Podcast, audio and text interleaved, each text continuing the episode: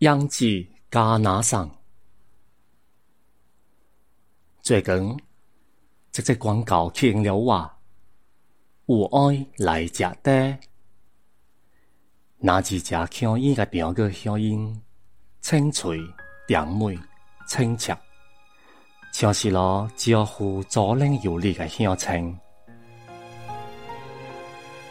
我嘅老家安属山头地区调安县。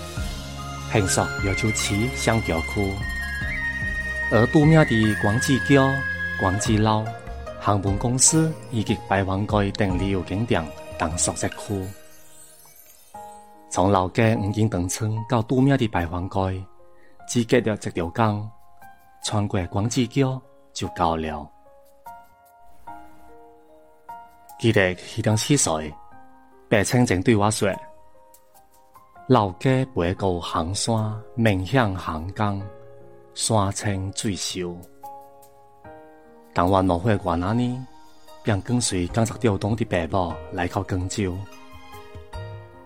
白称私人调山的播总编辑，调动到广州后，他曾多次表示，退休以后爱回到山头养老。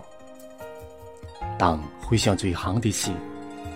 白青木林顶到这的天，他的生命定格到了退休之灾。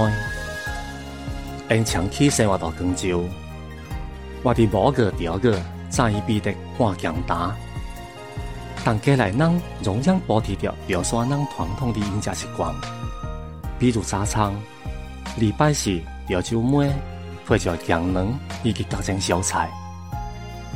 现在家里的小菜大部分是外婆亲手养殖的。我清晰地记得外婆养乌狼的做法：烧一碗滚水，把乌狼烫熟，再将乌狼放凉，放进羊水缸里，养殖挂日就可以吃了。外婆养殖的橄榄上。也是潮汕人每家每户每年都会做的小菜。母亲随他两年读书时，每天都是带着外婆做的酱菜加拿上番梅到学校做午餐的。养殖加拿上需要用到这种食材，南姜。外婆总是把家人和南姜洗干净、拉大，再用老家带来的酒库。把橄榄、敲门对打到暴力，再把南姜对打成姜脆，最后一层橄榄、一层秧、一层南姜脆，装入瓦罐后，密封一周就可以食啦。橄榄上有强点两种口味，姜个用来配梅，两个给我们小孩们来食。